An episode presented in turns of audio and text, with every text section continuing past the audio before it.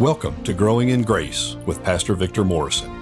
This is a ministry of First Baptist Church located at 1700 Milam Street, Columbus, Texas. We are praying that God will bless you as you listen to this message.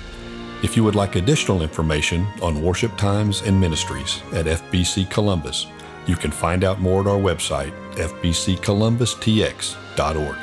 And now, take your copy of God's timeless word as Pastor Victor gives today's message.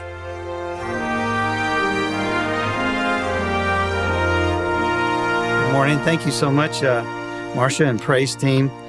You led us in some great gospel singing. Appreciate uh, the truths of the gospel that we sang together. How powerful to just celebrate as we survey the wondrous cross and as we uh, stand there and look inside an empty tomb and we say, He lives. That's why I'm not going to be afraid. And then to also celebrate and say, uh, These are the blessings that we have.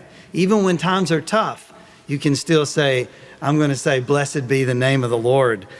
And then uh, it touched me uh, as I was singing the other song about um, in my Father's house, there's a place for me.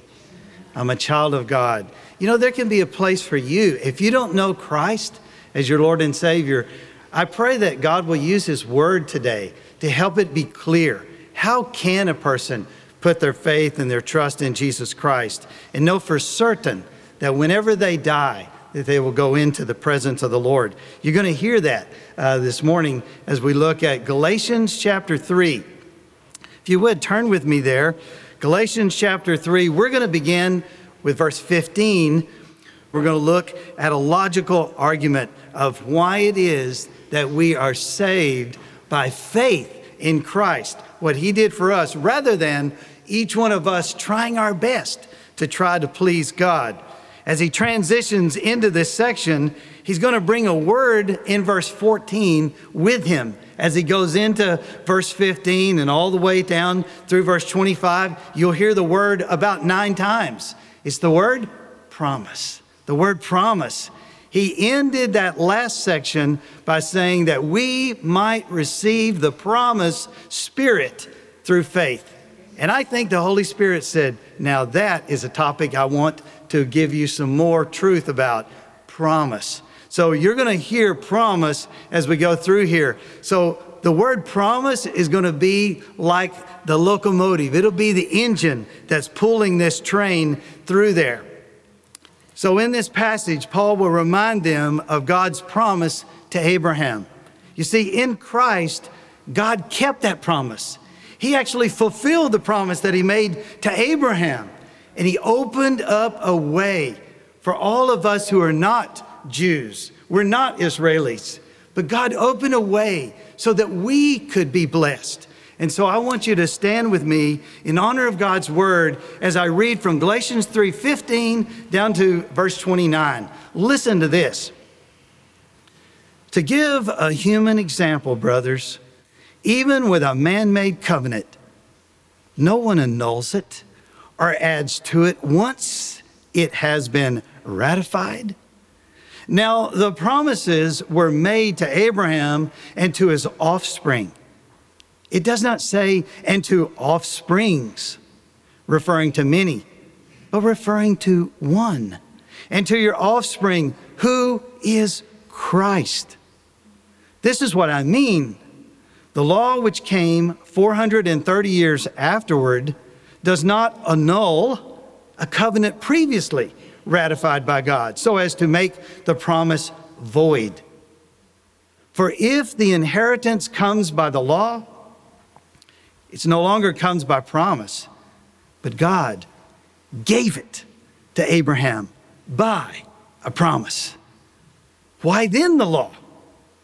It was added because of transgressions until the offspring should come, to whom the promise had been made, and it was put in place through angels by an intermediary. Now, an intermediary implies more than one, but God is one. Is the law then contrary to the promises of God? Certainly not. For if a law had been given that could give life, then righteousness would indeed be by the law. But the scripture imprisoned everything under sin, so that the promise by faith in Jesus Christ might be given to those who believe. Now, before faith came, we were held captive under the law, imprisoned until the coming faith would be revealed. So then the law was our guardian until Christ came in order that we might be justified by faith. But now that faith has come, we are no longer under a guardian. For in Christ Jesus, you're all sons of God through faith. For as many of you as were baptized into Christ have put on Christ. There is neither Jew nor Greek, there's neither slave nor free. There is no fa- male and female, for you are all one in Christ Jesus. And if you are Christ, then you are Abraham's offspring, heirs according to promise. Let's ask him to speak to us through his word. Lord, I thank you so much if we were to just dismiss right there, I believe already your word speaks so clearly, so loudly. And so, Lord, help us as we go through this and we push a pause button every now and then and we look at different components of this wonderful text that includes an incredible promise for us a promise that we would be saved, that we would be justified, that we would be cleansed, that we would be welcome into your family if we come by faith faith in Christ, the finished work of our Lord and Savior. So bless us as we look at this passage, and I pray for any that are here that are still kind of wondering, they're still questioning, they're still seeking. I'm so glad they're here. Bless them as they hear these truths this morning. In Jesus' name we pray. Amen. Thank you. You may be seated. Well, let's examine Paul's logical argument in defense of justification by faith. I believe he makes five basic statements regarding God's promise to Abraham, and get this, regarding God's promise to us, to each one of us. So let's look first at verse 15. In verse 15, I believe the Lord provides us with an illustration of the promise. It's an illustration. God's saying, Let me give you a human analogy. Isn't it great that God, the God who created the heavens and the earth, he actually wants to communicate with you. He wants you to understand. You don't have to guess how to be saved. God says, I want you to get this. I want you to understand. So here's what I'm going to do I'm going to give you an analogy. I'm going to give you a parallel of something that you can relate to, something you can say, Now I understand that. So, what was that? Well, the parallel is, he says, to give a human example, and he's drawing from even a man made covenant. Have you ever entered into some kind of covenant, some kind of agreement, some kind of contract? Have you ever taken a wedding vow? Then you understand what God is trying to do. God is trying to say, it's just like that. He's trying to clarify his promises are just like your promises that you make. And once it's ratified, he says, you know, the ratification is like a confirmation. It's like God says, I mean this. And so he ratified it through a ceremony, like a wedding ceremony. You know, that's how we know whenever we gather people and before witnesses, a couple exchanges their vows with one another. Well, in ancient times, they called it cutting a covenant. Why did they call it cutting a covenant? Because they often would take an animal and they would cut an animal into two halves. And in between the two halves, those two that were making a covenant with each other would walk between there. Do you remember earlier in Galatians when I referred back to Genesis 15 6? And it says that Abraham believed God. And when he believed God, God made a deposit into Abraham's spiritual account. And God said, Because you trust me, because you believe what I said, you believe my promise, I'm going to deposit righteousness into your spiritual account. Right after that, you know what God did? He told Abraham to get certain animals, get a goat, get a heifer, all these different animals, and he wanted him to cut them in two, place them on this side, on the left, on this side, on the right. And so, what happened next? Usually back then, right? the, the two people that were making a covenant with one another, they together would walk between the animals. And what they were saying was, May I be like these animals if I don't keep my word to you. But something unusual happened in Genesis 15, verses 7 through 21. Do you remember what it was? Abraham went to sleep. Abraham slept while God passed between those, those halves of those animals. You know what that means? It means that God was saying to Abraham, You rest, my friend, because I will keep the covenant with myself. You know who he made the covenant with? We'll get to it in a moment. You won't believe it. Well, that's the ratification. And notice, can you make a modification to something later? He says, no one annuls it, no one adds to it. The Judaizers were claiming, well, yeah, that's, that's true. God made a promise to Abraham. But after that, several years after that, God gave the law to Moses. And so, what he's saying here, by way of a logical argument, he's saying to give a human example, brothers, even with a man made covenant, no one annuls it or adds it once it has been ratified. So, he's saying, you know, that's not right to break your word on what you make a promise on. It's not legal and it's not right.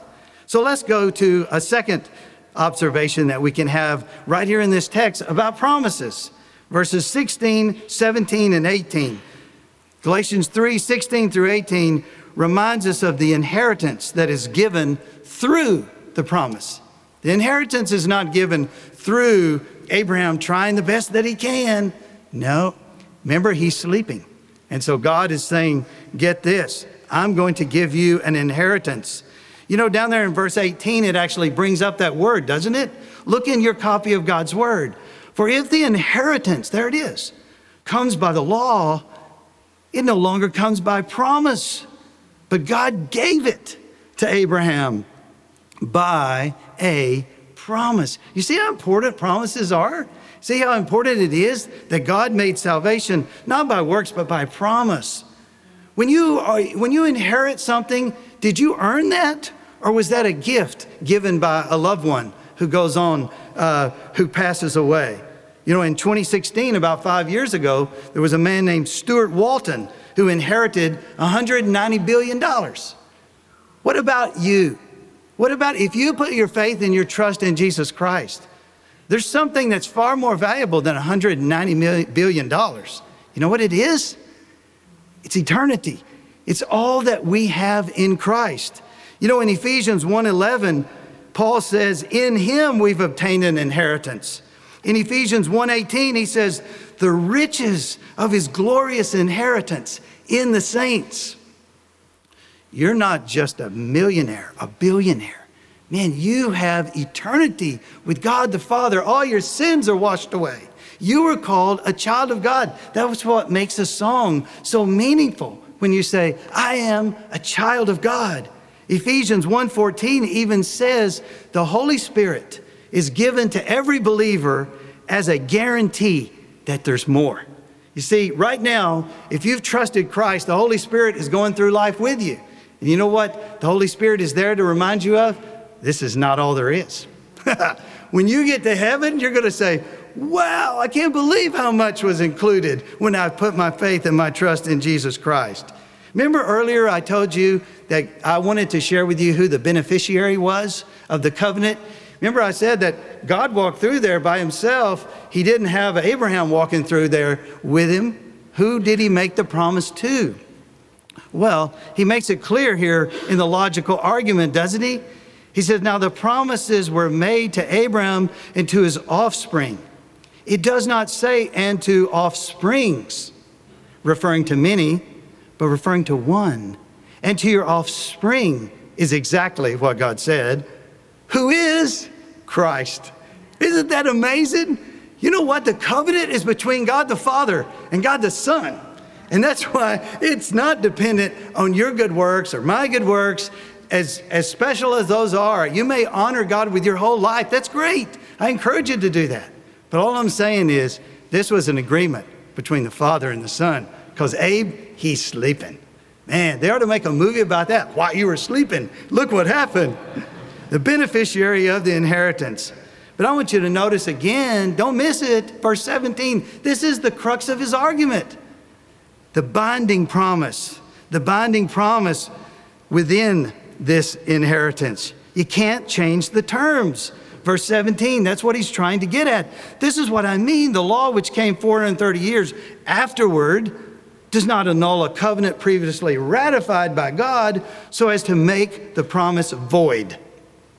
Promise is not void. Promise is still very active, it's very binding. See what he says here at the end of verse 18? For if the inheritance comes by the law, well, it no longer comes by promise. And then he says it. Get ready. It's like he's going to give you a one two punch. And the last one is quite powerful when he says, uh, But God gave it. But God gave it. But God gave it to Abraham by a promise. See, that's why in the New Testament, 1 Corinthians 15 57 says, But God gives us. He gives us the victory through our Lord Jesus Christ. You can't work it up. You'll never work your way into God's family. You'll never work your way into heaven. You will just have to sit there and say, Lord, I need your mercy. I need your grace because I cannot attain this. And God says, I know that, friend. That's why I provided a way. But until you get there, there is this important role of the Old Testament. And so I think that the Apostle Paul anticipated oh, the Judaizers, these legalists are going to give a few objections, and they're going to say, okay, let's take your argument then. So the, the law's no longer important. It doesn't even have a place, right? See, look at verse 19. He gives two questions. One is in verse 19 Why then the law? And one is in verse 21. Is the law then contrary to the promises of God? Those are the things that he thinks the Judaizers are going to be coming at the Galatian new believers and new disciples with. So Paul says, let's take it on. Let's just talk about that. What is the purpose of the law? Do you know? What is the purpose of the law? Well, here's what he goes with the Old Testament law is not contradictory to Old Testament promises. Oh no, it's actually not contradictory, it's complementary. They work together in unison. You won't believe this. The Old Testament law, it says in verse 19, is because of transgressions. You see, the Old Testament has a very important purpose. It convicts us of sin, just like the Holy Spirit is going to take the Word of God and convict us. He's going to turn the light on and expose our sin. And so, whenever God does that, whenever you hear the word of God, sometimes you feel uncomfortable and you say, Whoa, I don't like that. But you know what? That is a good thing because the law is going to tell you you need a Savior. You're not going to make it. And so, the law is going to show you the truth about how lost you are, how helpless you are, how hopeless it is for you to try to work your way into heaven. You won't be able to make it. And so, the law convicts. That's why when Josiah, in his day, maybe there's some in this day. You know what? They had lost the Bible. I wonder how many homes across America have lost the scriptures. They can't find the Bible. But in Josiah's day, they found it. They found it. It was just kind of buried in the temple. And they were cleaning out the temple and they found it. They said, Look at here. This is the law. And so Josiah said, Well, read that. I haven't ever heard that. They start reading it, and you know what? The king started weeping. And the king said, I want the whole nation to hear what God has said. And when the whole nation heard what God had said, Second Chronicles 34, verses 18 to 21 says, they started weeping. And it's like the word of God will help you realize I can't do this by myself. I need a Savior. That's conviction of sin. I know it, I know we like the sugar stick sermons and we like to say, nah, just tell me how much God loves me. You need to know the damage your sin has caused. Because when we know that, it convicts us, it exposes our sin, but it also constrains us, doesn't it? I think that's a second purpose of the law. You know, when he says, because of transgressions, that's the conviction, but he says, until the offspring came. Paul doesn't want to be misunderstood, and neither do I. The Old Testament is perfect. The Old Testament is exactly like God. The Old Testament is a revelation of the holiness and the righteousness, the perfection of our God. No, don't write off the Old Testament. Paul wasn't. He was saying, no, it has a purpose. And that purpose is to hold us back as best it could. It's like the reins on a horse. You're pulling back and saying, whoa, that's what the law is supposed to do. So you don't need to throw away the law, you just need to understand the law. And that's why he says it's like we're in confinement. We've been incarcerated because when we read the law, it's like God is, say, a jailer. And he says, Your sins deserve judgment. You realize that, don't you? And of course, we like to justify ourselves and say, No, look, I do a lot of good things too. And God says, Well, let's just see what the Bible says here. And then you say, Okay, okay, don't read any more of that. Don't read any more of that. I'll get back in my jail cell. And so it's like we're in a jail cell. We're under confinement, is what it says. Twice it says that we are imprisoned. Once it says that we are held captive under the law. So, man, that's a pretty rough thing, right? Yeah, but now we need to go to the fourth thing. There's a fourth observation you don't want to miss, and that's the instruction toward the promise. Because if you keep following the Apostle Paul as he goes down through the passage, he says, Look, the, the Old Testament law is really like a guardian, not a prison guard, not that kind of guardian. No, it goes back to Roman and Greek days whenever they were trying to bring up their young. Sometimes the, the husband was out working, the wife had other children. She could not see to the proper education of the kids. And so they would hire a slave, and the slave was very dependable because that slave is going to be with their children from the age 6 through 16. Make sure that they get the proper moral training. Make sure they learn things right. The, listen, these guys were like a tutor, but they were also sort of like, kind of like a policeman. And they was walking around the kid saying, "You better get on that homework, buddy." And then it's like, "My daddy's my daddy's to come home and he's to get on to you for telling your daddy's the one told me you better get on the homework." You know, so it's like they're to make them get on it. That was what he says. You know what? The law is also like that. And so even though we're in a prison, it's like the the Lord is to say, "Here's the keys. Here's the keys." That'll get you out of there. And you know, the Old Testament promises were like those keys. And here we are sitting in our despair and we're thinking, I'll never be able to get out of here. And God says, Yeah, but there is this one key, the, the Messiah. This one key is going to unlock that prison door and you can go free. And you're saying, Really? Really? Is it like that? Oh, yeah, it's like that. Do you remember in Matthew 19 when a rich young ruler came to Jesus? Remember Jesus? He said, I, I want eternal life so bad. He said, What do I need to do to receive eternal life? And remember what Jesus said? You got to keep the law. He said, Listen, what kind of law? What are you talking about? So he starts naming them off. And the, and the young guy says, Look, I've been trained in my family. I've been keeping that law ever since I was a kid. So I've done all that. See, that's what the law was supposed to do to hold him back, but also to push him forward and saying, You better look for a Savior. And so, even though he was a good guy, he was a good boy, he still had something missing in his life. And so do every one of us. The Bible says all of us have sinned and fall short of the glory of God. And that's the Old Testament, New Testament, they're telling us the same thing. They're instructing us to move toward the promise of faith in Christ. Two disciples were talking on the road to Emmaus and they were so discouraged. They saw Jesus die on the cross. And Jesus, of course, like we saw, you know, because he lives, he had risen from the dead. Luke 24, verses 25 to 27. These guys are so discouraged, and Jesus says, How can you miss it? It's all through the Old Testament. And it says that Jesus began with Moses and all the prophets, every single one of them. And he said, It's been there all along, trying to point to me. You see, a doctor can diagnose an illness, a sickness. He can't always heal that sickness. That's the same way with the law. The law can define sin, but it can't defeat sin. That's where we need Jesus and the victory that only He can give. So that's where our text closes the logical argument for justification by faith in the promise of a Savior by reminding us what happens, what's our position in Christ. Oh, you won't believe it.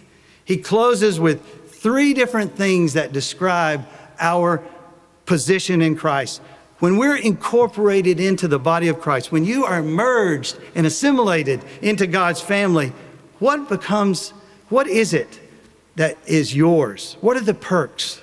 Well, there's lots of them, but he, he mentions three right here. Take. When you enter into God's family, you are incorporated into sonship through faith in Christ. That's verses 26 and 27. For in Christ Jesus, you are all sons of God through faith, right? Through faith.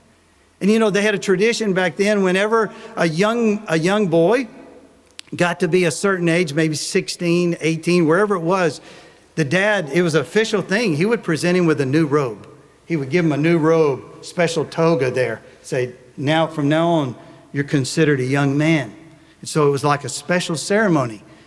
Do you know that it says here, there's neither Jew, uh, right before that, verse 27, for as many of you as were baptized into Christ have put on Christ. See, Paul's pulling from that. And he's saying, look, when you trust Jesus Christ, you are clothed. You're clothed with a new robe, a robe of righteousness. Not your righteousness, the righteousness of Christ. But then next, not only sonship, but fellowship. You're incorporated into the body of Christ. Do you know that here in this congregation, if you're visiting with us, we're so glad you're here. But you may be wondering, okay, who's really who's really ahead of everybody else? No one. The ground's level at the foot of the cross. You see, it doesn't matter who you are, what you have, what you don't have, what schools you went to, what schools you didn't go to, how much your salary is, where you work, what kind of car you drive. None of that matters. You know what matters? Have you placed your faith and trust in Jesus Christ? And if you have, then listen, we're all one. We are one in Christ. And that's what he's trying to get at in verse 28. We don't lose our identity, but we gain a new identity that we have in Christ. And then last of all is the heirship. You know what it is to be an heir, right? Remember in the story, the parable of the prodigal son? Remember, one son, he was like a prodigal. He was wayward and rebellious, and he left home and wanted his, his uh, inheritance right then. So the father gave it to him. So when the son wastes it all and comes back home, well, the older son says, Look, I can't believe how you're welcoming him back. I've been here all the time. There's not one thing you've ever told me to do that I haven't done. And you remember what the dad says to him? He looks at that older son and he says, Don't you realize all that I have is yours? Everything I have is yours. Do you realize, church family? God is saying, Everything I have in Christ, it's yours. He gives it to us. Ephesians 1 3 and 4 says, Every spiritual blessing in the heavenly places is giving to us, given to us in Christ. So we are an heir to an incredible, incredible resource that is with God the Father. You see, God is offering people this morning, same thing. It's an incredible invitation, it's an incredible promise of salvation if we will just place our faith and trust in Christ. It's amazing to me that God is still keeping the same promise he made to Abraham and to his son over 4,000 years ago. Isn't that amazing? It's been 4,000 years. The Lord is trustworthy. The Word of God is absolutely reliable. Have you trusted Jesus Christ? Are you trying to work your way? You're trying to be good enough to earn your way into heaven? It won't work. None of us all of us are broken. We've all disobeyed the Lord in some way. We've all been selfish or prideful. We've all turned away from Him. But the good news of this passage is all it takes is saying, I'm going to trust what Jesus did for me. Lord, thank you so much for this passage. Lord, it reminds us that if we just trust Christ, if we just turn from sin and place our trust in you and your finished work, oh, it reminds us that we will be saved.